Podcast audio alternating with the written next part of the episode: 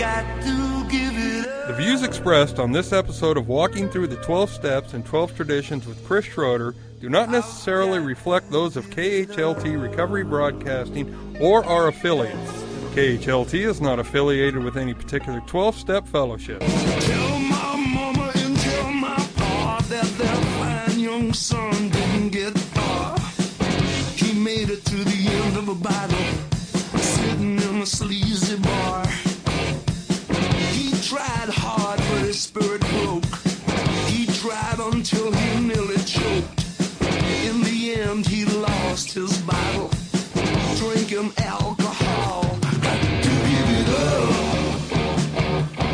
now here's those two guys who investigate prior to contempt, Chris and the Monty Man. Well, greetings, family, and welcome to Walking Through the 12 Steps and 12 Traditions with myself and, of course, Chris Schroeder.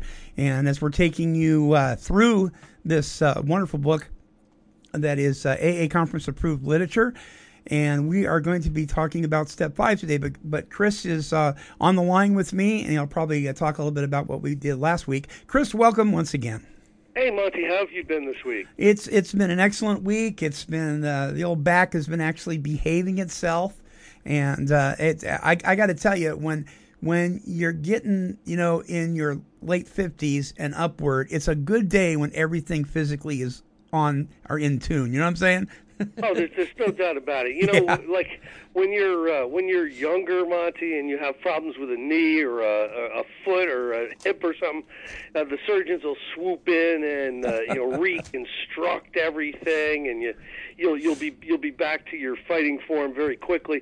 You know, when you get up in your 50s and above. You, you go in and they, they just basically look at the X-ray and go, "Y- "Yep, yep, it's uh, it's history." yeah. and, and you- you're like, well, is is that it? You know, there's nothing you could do. Well, Right. you know, you could probably stretch or something, but that's not really going to help. No. I, I, you know, it's it's it's like a whole different ballgame when you start to get older. yeah. It, basically, it's lose some weight and go swimming. yeah, yeah. Yeah, that's and, about it. And, and deal with the pain. You, you know, deal with the pain. All right. So what are we doing, bud?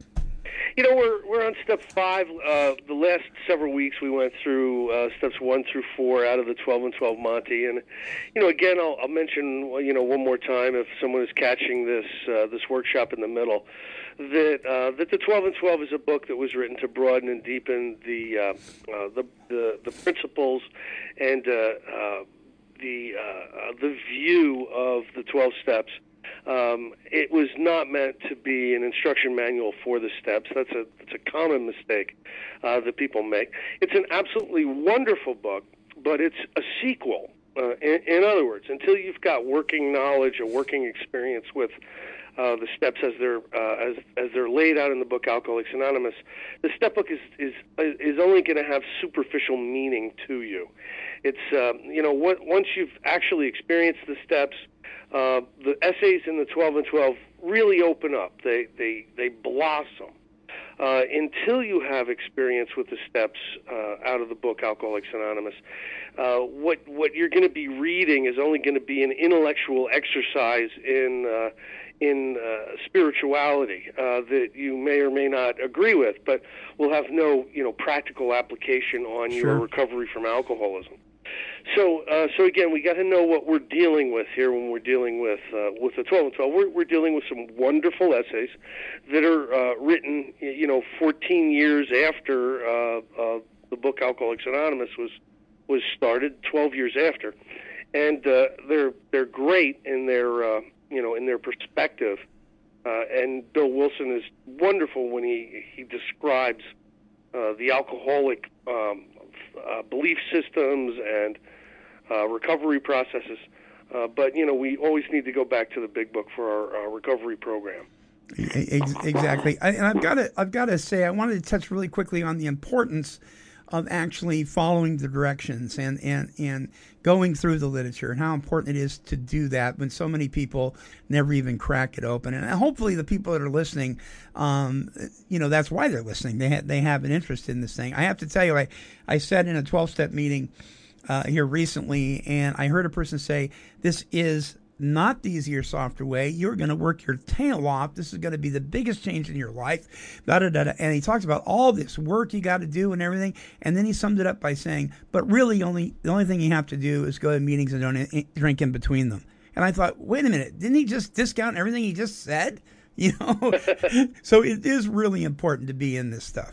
Well, there's there's a ton of uh, misunderstanding out there. You, you know, some of the 12-step fellowships have devolved into uh, programs of meeting attendance, and and uh, you know that's okay unless you're in real trouble. If if you're an alcoholic going to AA meetings uh, and all you do is meeting attendance, you will die uh, quickly or slowly, but you'll die from alcoholism. Uh, if you're a drug addict and you go to uh, uh, to any of any of the uh, the the the drug fellowships, NACA or whatever, and you just use meeting attendance uh, as a as a process of recovery, you're go- you're going to die quickly, or slowly, you know, but you're you're definitely going to die. Sure. Uh, the the meetings don't treat the uh, the ism. Uh, they they provide a, they pro- they provide a fellowship, a support group, uh, where whereby we you know you can continue to encourage other people and they can encourage you to keep living uh, the spiritual uh, practices and principles inherent in the 12 steps. And that, that's really what they're for. Uh, bill wilson uh, summed it up wonderfully when he said the sole purpose of an aa group is the teaching and practice of the 12 steps that's a direct quote from Bill, you know, the, really the founder of Alcoholics Anonymous.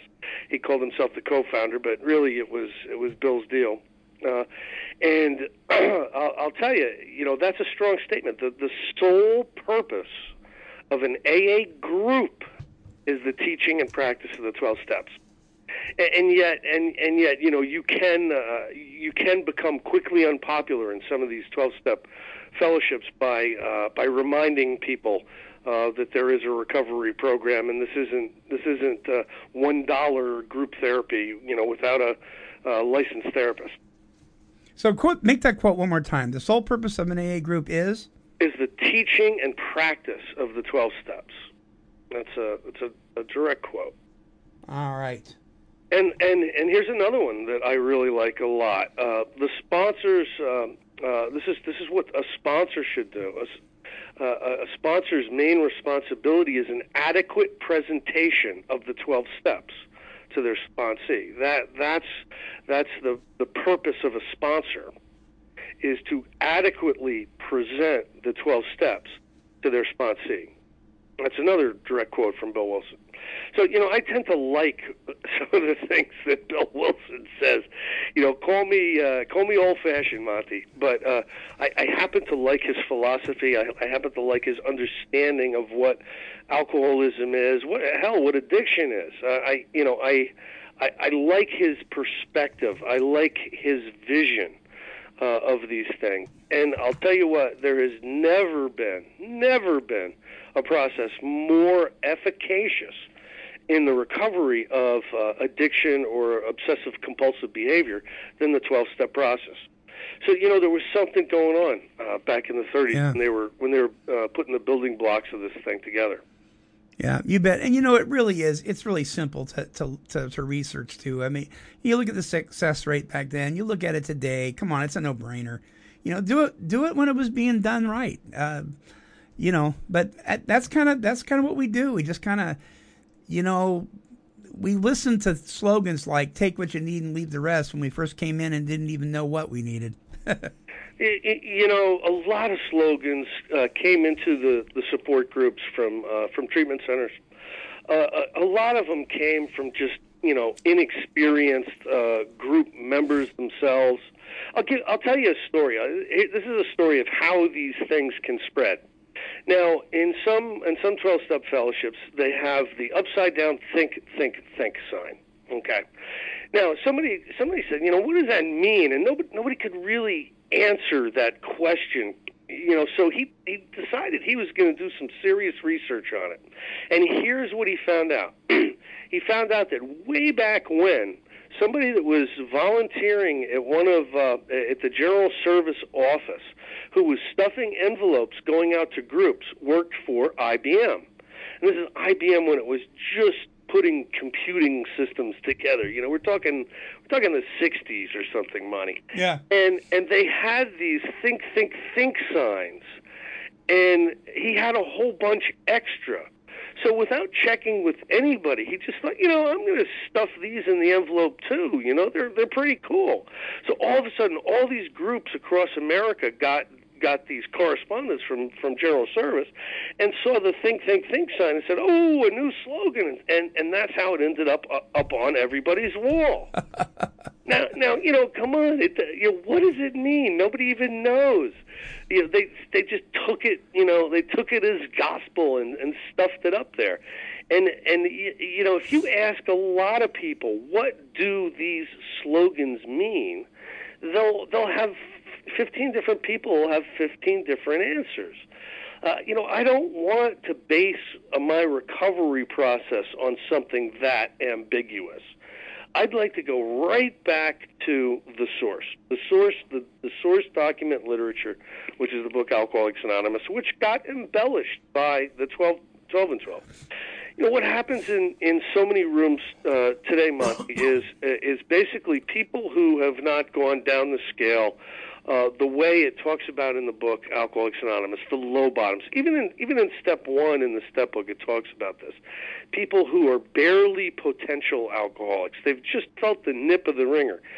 Uh, they they still have some power over alcohol. Can show up can show up in Alcoholics Anonymous and drug addicts with who still have some power of choice can show up in, in NA or CA or, or, or DAA or whatever, and and they really they really can make a decision uh, to stay separated from drugs uh, or alcohol, and and it works. You know, they only they, they're not powerless. Uh, but they have a huge history of alcohol or drug abuse, so they identify themselves as alcoholics because their past looks alcoholic, or the past looks like it's it's a, uh, the past of a drug addict and they come in and they see the the step process as an overreaction uh, to a problem that they've got under control, and they do. Okay.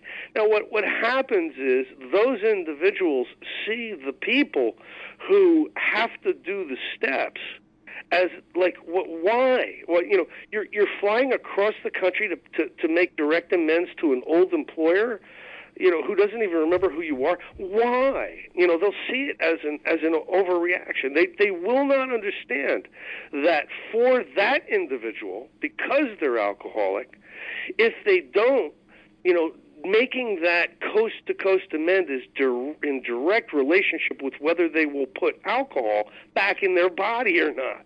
I mean, that's the truth for an alcoholic. It's not the truth for a heavy drinker. Mm-hmm. So what's happened is many, many, many heavy drinkers have showed up in, in AA, and many drug abusers have shown up in the in the drug fellowships who don't have to do the steps, and and because there's so many of them, uh, it's listen. If you're brand new and you go into a meeting and there's one guy sharing about having to do all this rigorous work with steps, and there's one guy who just who, who just does sober softball. I mean, who would you go with? Uh, You know, I'm going with the softball guy. Sure. You know, I, and I don't want. I don't want to go back to school. You know, I didn't come here to go back to school. I'm going with the softball guy. You know, I'm going to get the cookie commitment. Uh, You know, I'm not going to. I'm not going to do all this other stuff. And you know, that's really that's really what's happened on a grand scale. You know, over decades in these in these fellowships, they've watered themselves down be, because because of uh, the tradition that if you say you're a member, you are. If you identify as an alcoholic or an addict, you, nobody questions you, and that's that's that's the double-edged sword uh, that uh, that you have to deal with. What what recovered alcoholics or recovered drug addicts need to do is they need to monitor these meetings for people that are in real trouble and then they need to engage those people. They need to do 12 step work with them. And, you know, sometimes it might take a relapse or two uh, uh, for the person to become convinced that they can't get sober by taking the, co- the cookie commitment. You know what I mean? Yeah. And, and, and, you know, every time they come back, if they are lucky enough to be able to do that, uh, you know the recovered individual needs to be there saying, look, you know you're you're you're not working a program. You know you're attending fellowship and you're taking some suggestions, but it's not a recovery program. You're in real trouble. You need to you need to work a program. And you know uh, uh, I, I think it's I think it's the obligation of the recovered alcoholic or the recovered du- drug addict to do that. You know, Yeah. any sense? Yeah, you you bet, you bet.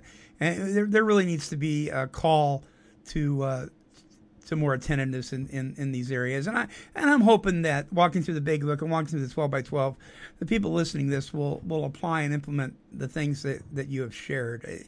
It's so important. Otherwise, we're just killing ourselves. Yeah, you know, I, I think sometimes, and, and I, I hate to be be critical of the mothership, but I think I think the the literature that's come out of uh, out of New York and AA, and some of the literature that's come out of the other central uh, offices, uh, uh, you know, for NA, and, and you know, I think that I think that those those offices have contributed to the watering down. I'll give you for I'll give you for instance, Monty. You know, there's a there's a pamphlet in AA called uh, you know on sponsorship. Okay, you read that thing, and uh, you know only the last suggestion does it say you you know you might want to work the steps with an individual. All the other stuff is like encouraging them not to drink, and you know you know encouraging them to be a home group member and and fellowship, fellowship, fellowship, fellowship, fellowship. Now, now that, that's a very irresponsible pamphlet, and there's many such uh, such writings, you know, that, that come out of New York for AA and come out of the other areas for the other fellowships that that take the eye off of the prize. The prize is having had a spiritual awakening as the result of these steps. That's the prize. Anything that gets in the way of that is an obstacle. So you can load somebody up with all kinds of questions, uh, all kinds of uh, uh, of tricks, and you know, here's your triggers, and, and you know, keep it simple, stupid, and halt, hungry, angry, lonely, tired.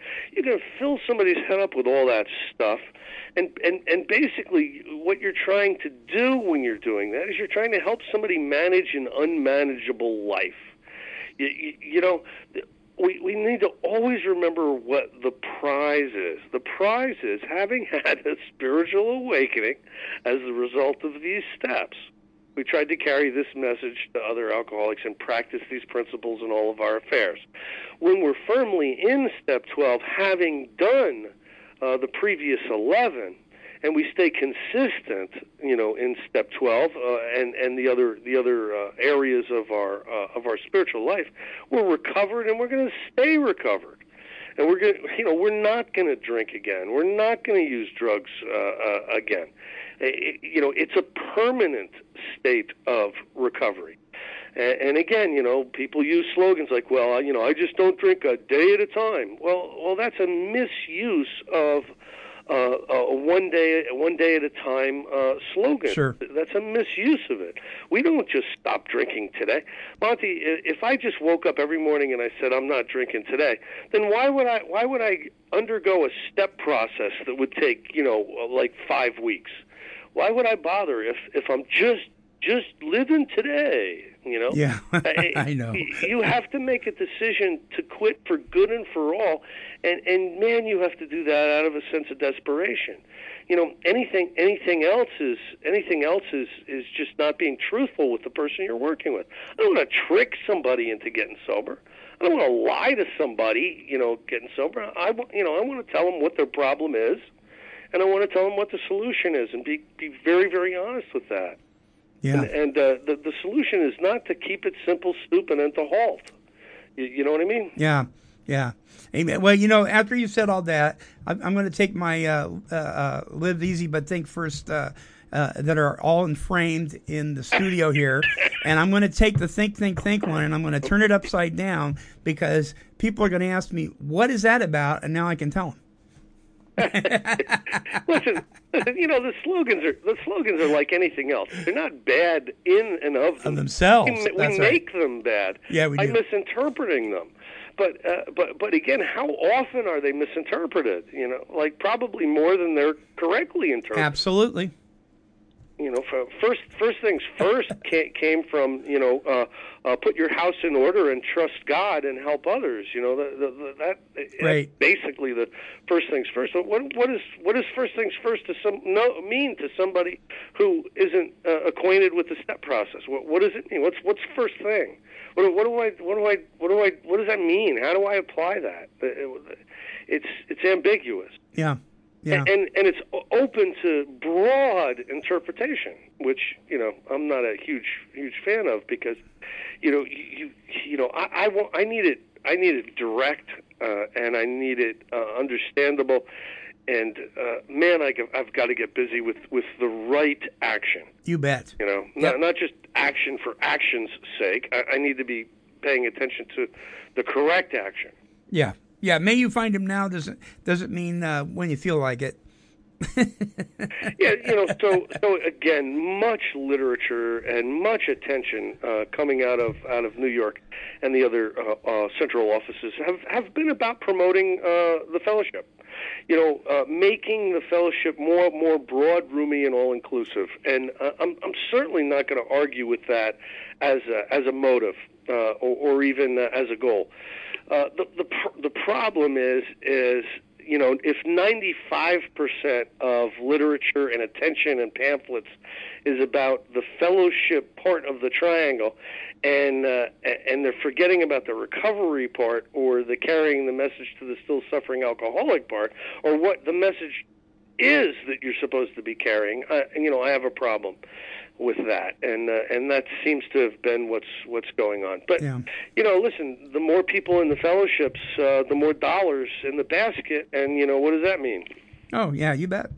You bet. So, uh, money is a great motivator. yeah. It is. Too bad. it is too bad. Yeah. Well, anyway, should we start reading? I, you know, we've we've uh, we've gone off on our tangent. Uh, as, Oh, that's as- okay. As, I- is, as is our want uh, for Yeah. a while. Yeah, you bet. we should probably start reading. Okay, we're on step five, page fifty-five, in the twelve steps and twelve traditions. Admitted to God, to ourselves, and to another human being the exact nature of our wrongs.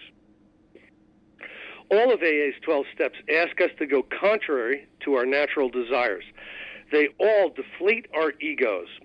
When it comes to ego deflation, few steps are harder to take than five, but scarcely any step is more necessary to long term sobriety and peace of mind than this one. Uh, this is a necessary uh, a necessary step. Uh, well, you know, if if um, if if you were to hear Monty uh, that there's somebody in a 12-step fellowship and they're they're sharing and they share about how they've never done a fifth step and they don't see they they saw no reason for it. Please understand that that is not an alcoholic. Or, or if you're in a, an NA or a CA meeting, that's not a drug addict, because they don't survive if they don't do this If they don't do this, yeah. if you look in if you look in the book Alcoholics Anonymous, in seven places when it's going through the fifth step, it says that if you do not do this spiritual exercise, you will get drunk again. Uh, it says it seven different times, and, and you know that uh, they were not kidding when they talked about how important this is there's a freedom uh, to this step. When, when we unburden all of these secrets that we've been carrying, the character defects that we're ashamed of in ourselves, when we unburden them and we actually admit them to somebody else and to, to God and to ourselves, that's when they start to lose power uh, over us. That's when we start to move away from them. That's that's the moment we start to go from a self-centeredness to a selflessness. You know, we start to get off of the foundation that we've built on selfishness and start moving toward compassion, uh, toward uh, understanding, uh, toward a, a true uh, holistic or spiritual perspective.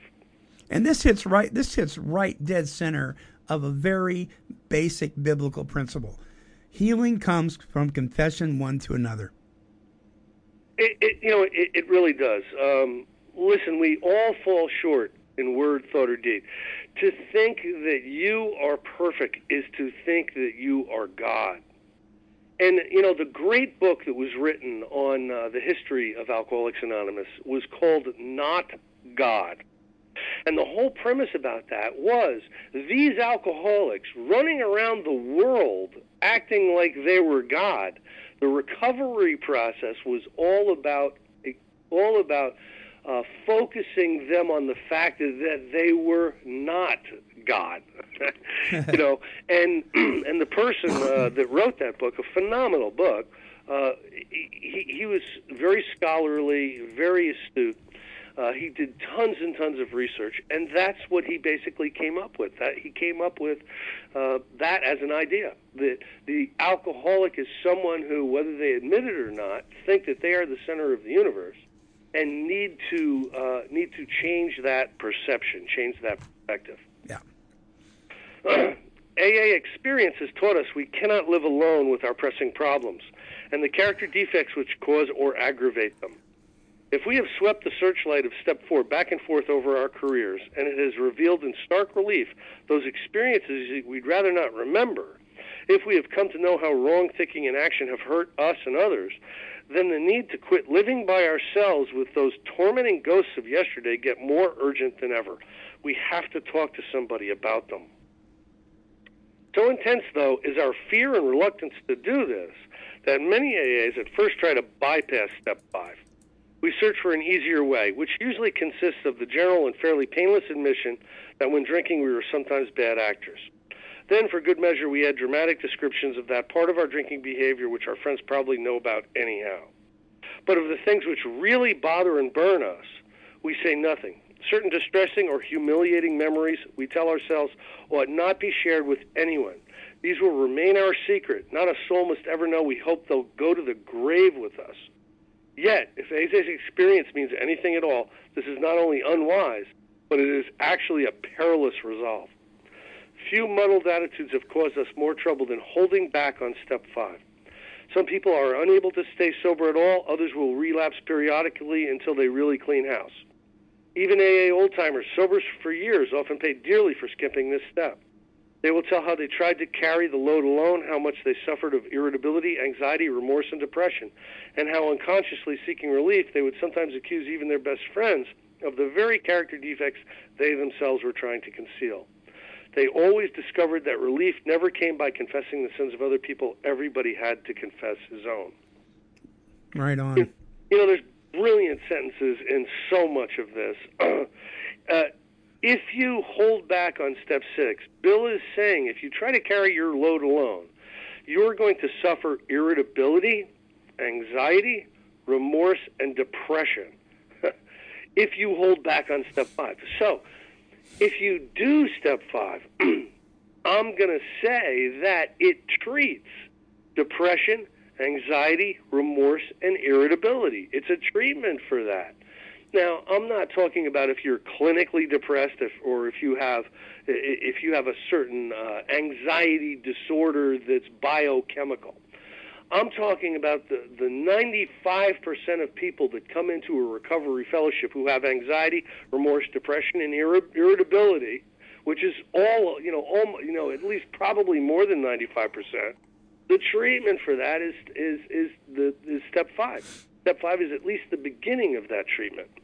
Does that make sense? Yes, it does. And, and, and I, I want to interject here, Chris. Uh, you know, something that, that my first sponsor taught me that was really uh, it was revolutionary for me.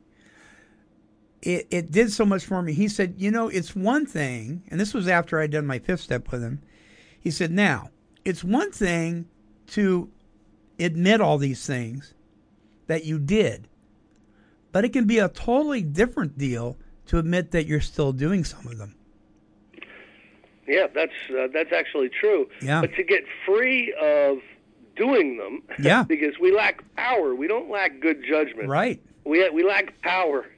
To be able to stop doing them, we need to engage in this recovery process. And that's what happened to me. I mean, uh, because I tried to stop doing certain things, and, and you know, but uh, you know, I look back on it now, and um, those were the very things I weren't wasn't willing to discuss with anybody because I was so afraid.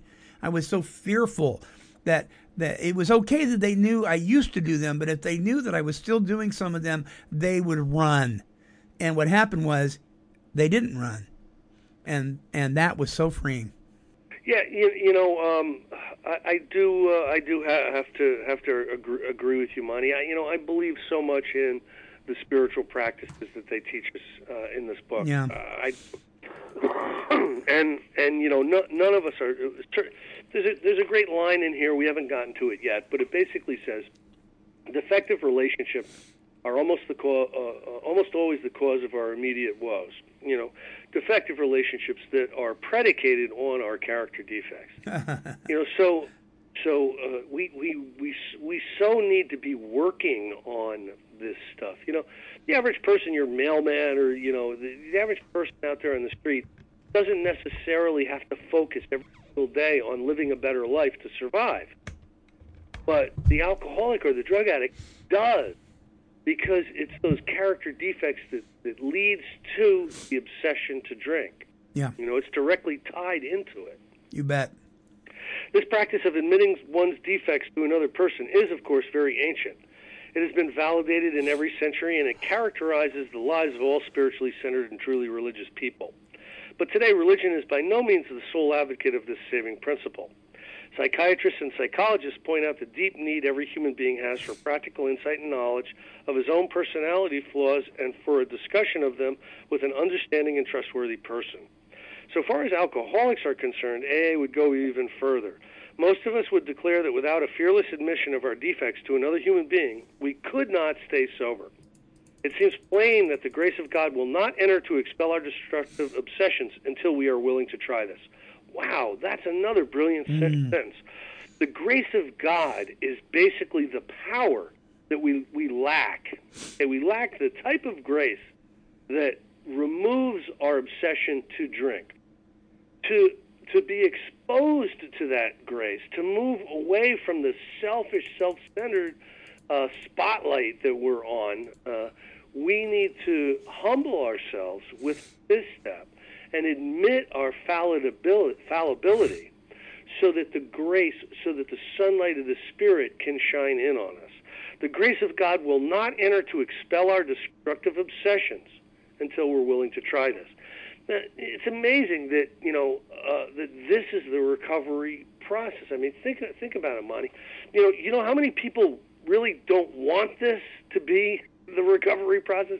You know how many treatment centers and how many psychiatrists and how many medical doctors really don't want the grace of God to be the recovery process for people? Because it's very, very difficult to uh, it's very difficult to access if you're a professional, and it's very hard to charge for it. you know what I mean? Sure.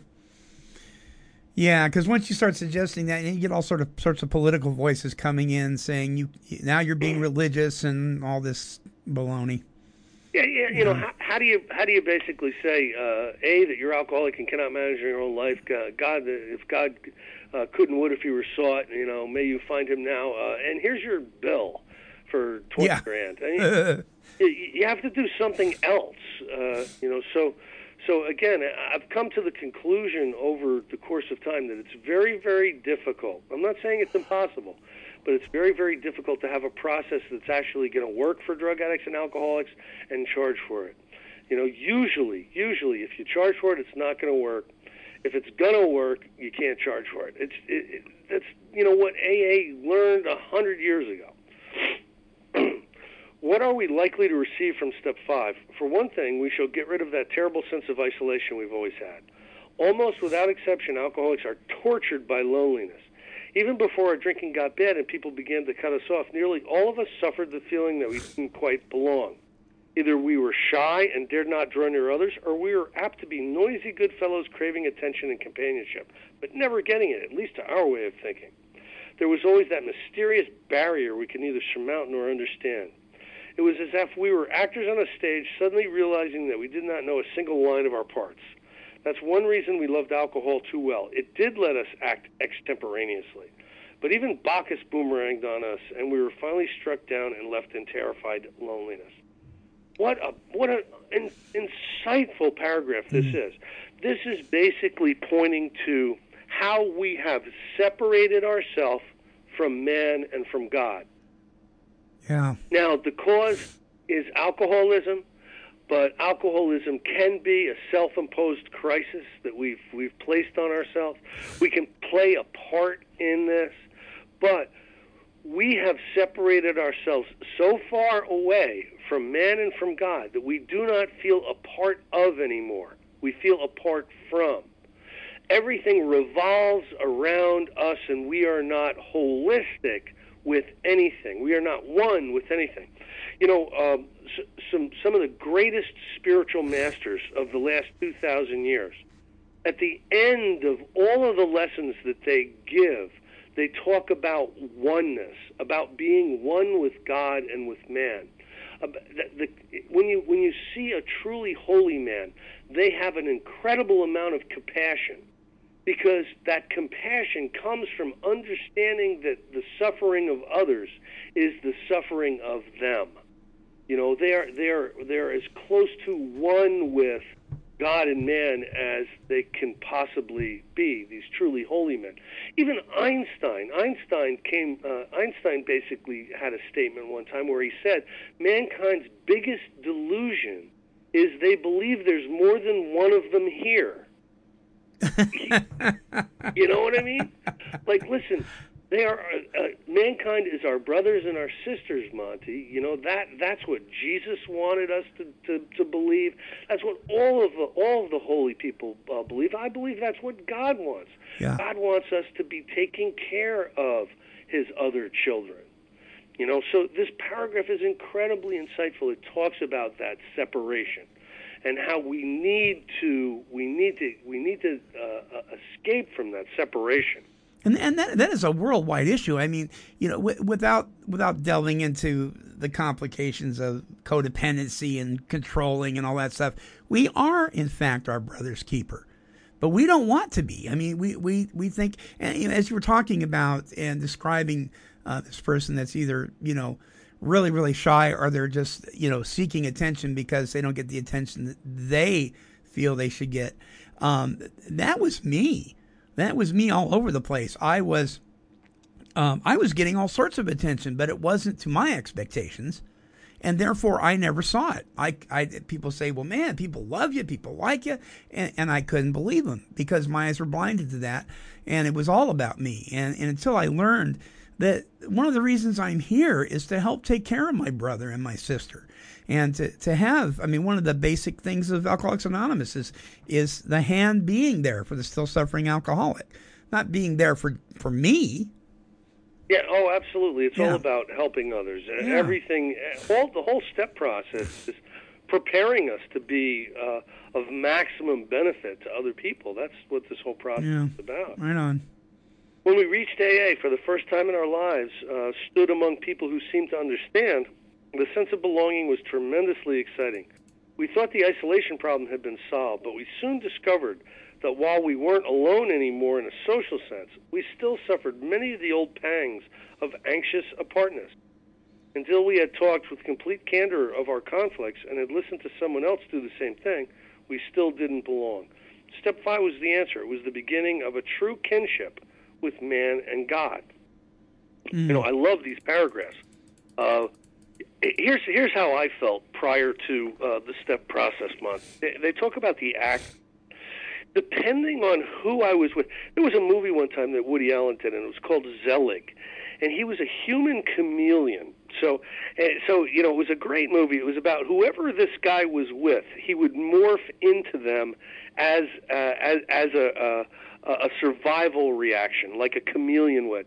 So, you know, here's here's Woody Allen with uh, with a bunch of Nazis, and he turns he, he turns into a Nazi, and he's he ends up being with a bunch of Hasidic Jews, and he turns into a Hasidic Jew. He like morphs into these different these different personas. I related a lot to that movie when I saw it because that's basically what I did. If I was sitting in a bar with a bunch of uh, a, bu- a bunch of Republicans, I would be talking Republican talk. If I was sitting there with a bunch of Democrats, I'd be talking Democratic talk. I, I had such a lack of identity, really, about who I was, and and I had such a, a lack of, of, of confidence in myself that I ha- I knew I had to play a role. And I did this with my bosses, and I did this with my relationships, and you know, I, I was never uh, authentic. uh, I was always uh, uh, port- portraying something or so- somebody that I, I, I thought would be the most acceptable at that period of time. Yeah. And and that's truly being trapped. That's truly being caught in uh, in in something that's very uncomfortable. Yeah, that's that's real binding. That's that, that's a that's a form of bondage that many people never see their way out of. That's true. This final step was also the means by which we begin to get the feeling that we could be forgiven, no matter what we had thought or done. Often it was while working on this step with our sponsors or spiritual advisors that we first felt truly able to forgive others, no matter how deeply we felt they had wronged us.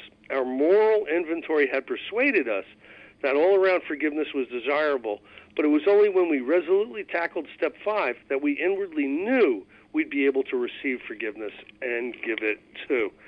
You know, walking away from my first this step, Monty, this was the feeling I had up until that exercise of reading my four step. Uh, I believed that I was truly some kind of a scumbag, like like like really deeply inside.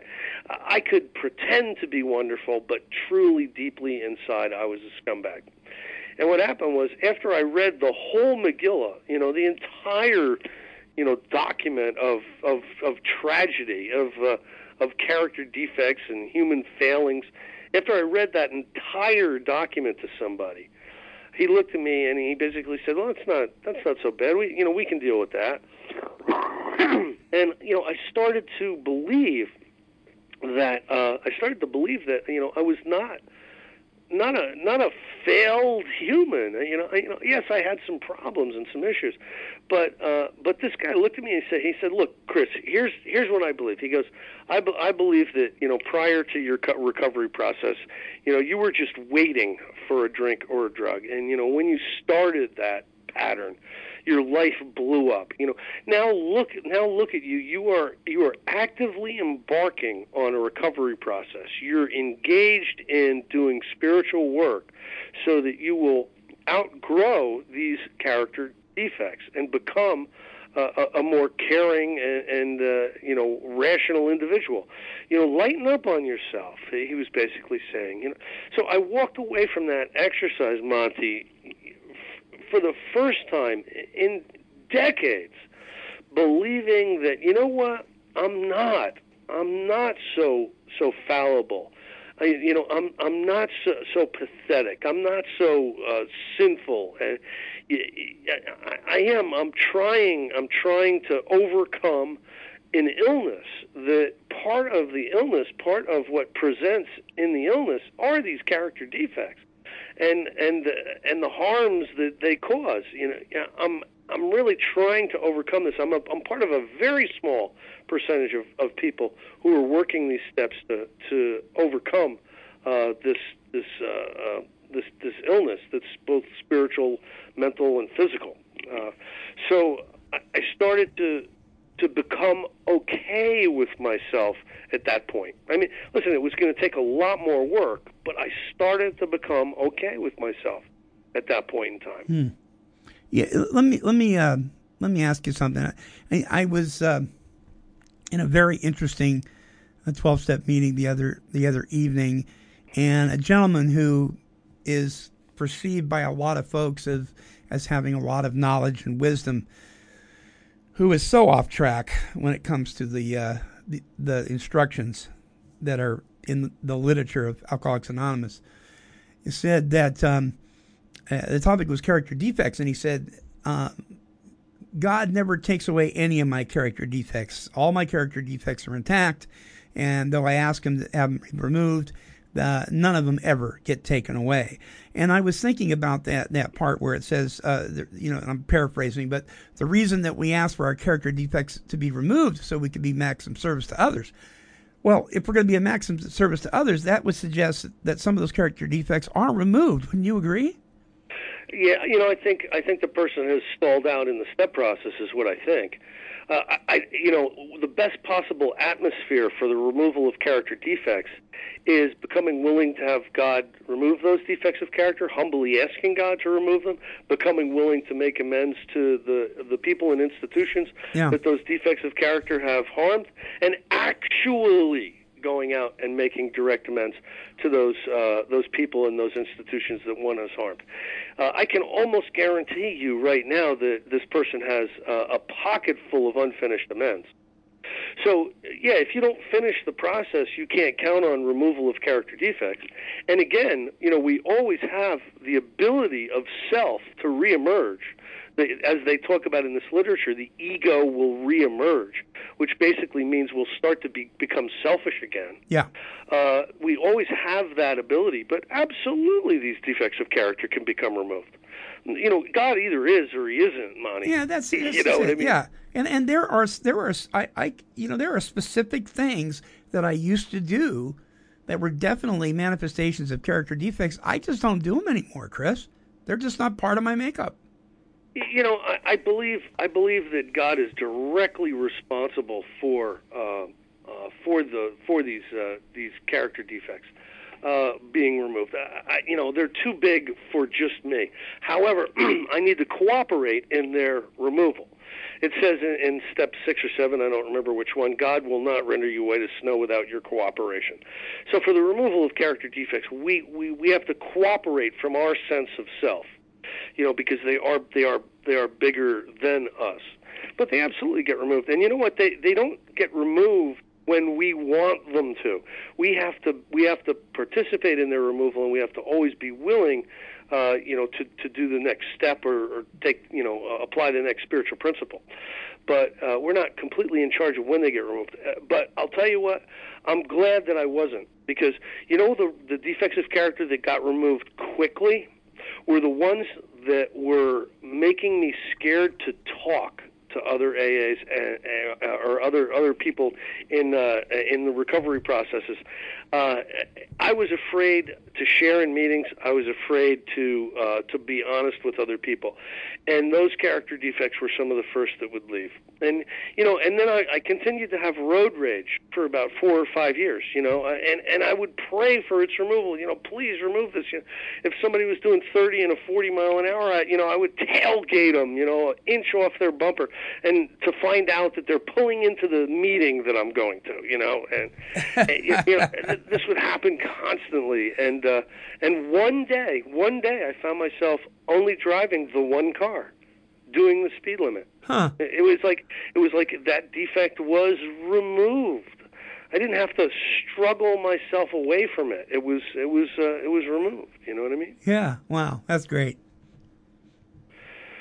So anyway, I think we're going to have to finish up uh, finish this step up again uh, next week. Uh, we're, All righty. We we were much too long winded this week to get the whole thing done, Monty. Well, that's okay because uh, I don't know. God hasn't removed long windedness from uh, Yeah, there you go. defect from us. You know, it's not our fault. Yeah, I have a friend that says it, it wasn't my fault. It was just something I did. I got nothing to do with it. I asked for. I asked for its removal. Well, folks, I hope you've enjoyed uh, this episode of Walking Through the 12 Steps and 12 Traditions with Chris and myself. Uh, if you have uh, any questions or comments, please email us here at take12radio at comcast.net.